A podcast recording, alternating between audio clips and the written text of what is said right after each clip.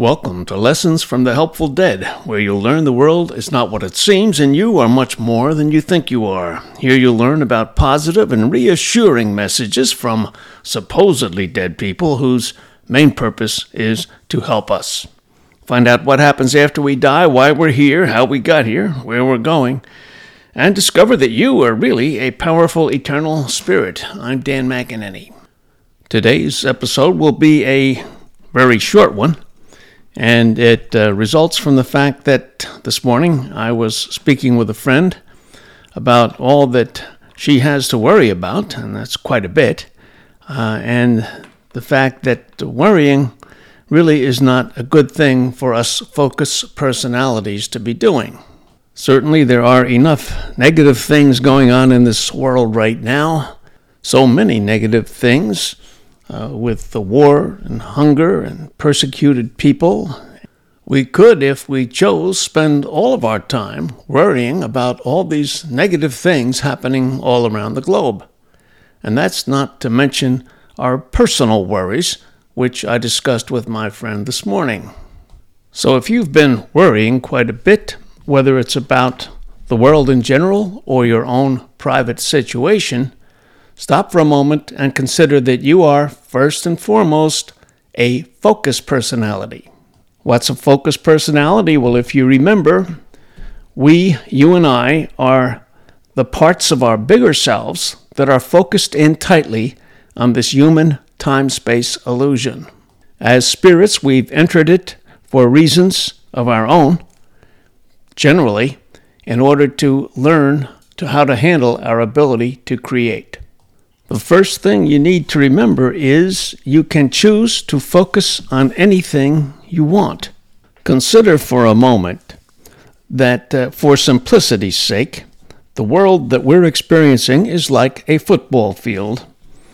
The 100 yard length is time, and the sidelines, the space between the sidelines, that's space. So within that football field, are all events, all the events that are going to happen, going to happen now, in the past, or the future. Events just are. We know this because it's been explained to us by the helpful dead. If it helps, you could imagine a zillion football fields in, in the formation of a fan or uh, laid out, uh, spreading out from one central source, whatever you wish. But the key thing is to remember that there all the events are just there the future, the past, and the probable events. They all just sit there existing. We, as focus personalities, can choose to focus on any events or event that we wish. How do we do that? We do that with our thoughts. Remember now that several of the helpful dead, not just the Seth entity, but Robert Monroe, Jane Roberts, many other entities, like Bruce Moen, for example, who tended to follow his thoughts along the lines of a wire or a connecting cord, as many others have. They all explain to us that our thoughts have an electromagnetic reality that attracts one or another kind of event into the reality that we perceive. So when we're worrying, Worrying is directed thought. Just like rejoicing is directed thought. Just like a decision to act is directed thought. This directed thought, regardless of what it's composed of or what kind of thought it is, does have its own electromagnetic reality that attracts to it the events that the thoughts are focused on. Now consider that worrying, by its nature, tends to focus us on negative things or negative possibilities or probabilities that we are concerned might come into focus in our material reality. So if you find yourself worrying about some things, as I have recently, try what I do, and that is to say, don't worry, Dan. Don't worry about that. It's going to be all right. And focus on whatever event you're thinking about, focus on the best possible outcome for that. In a recent example, I purchased a $700 appliance at a big box store, and when it didn't fit right, I called them and they said, Well, we do not take anything back and we cannot give you any kind of a refund for something that just doesn't fit. It's the wrong dimension.